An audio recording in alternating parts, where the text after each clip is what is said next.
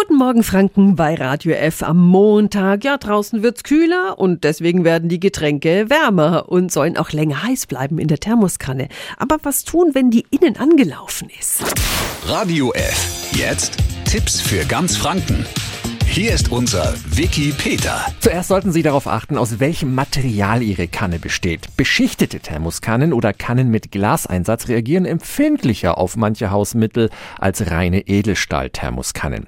Da die Modelle aus Edelstahl sehr robust sind, können Sie zur Reinigung Backpulver oder einen Esslöffel Essig mit heißem Wasser vermischen und für eine Stunde einwirken lassen. Im Anschluss einfach gut ausspülen und die Kanne sollte wieder sauber sein.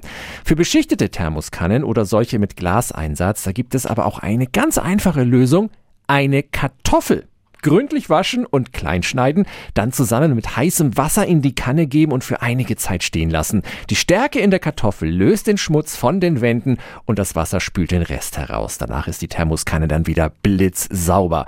Funktioniert übrigens auch mit einer Zitrone. Den Saft einer halben Zitrone auspressen und mit heißem Wasser in der Thermoskanne aufgießen. Durch die Säure lässt sich sogar schlechter Geruch aus der Kanne neutralisieren.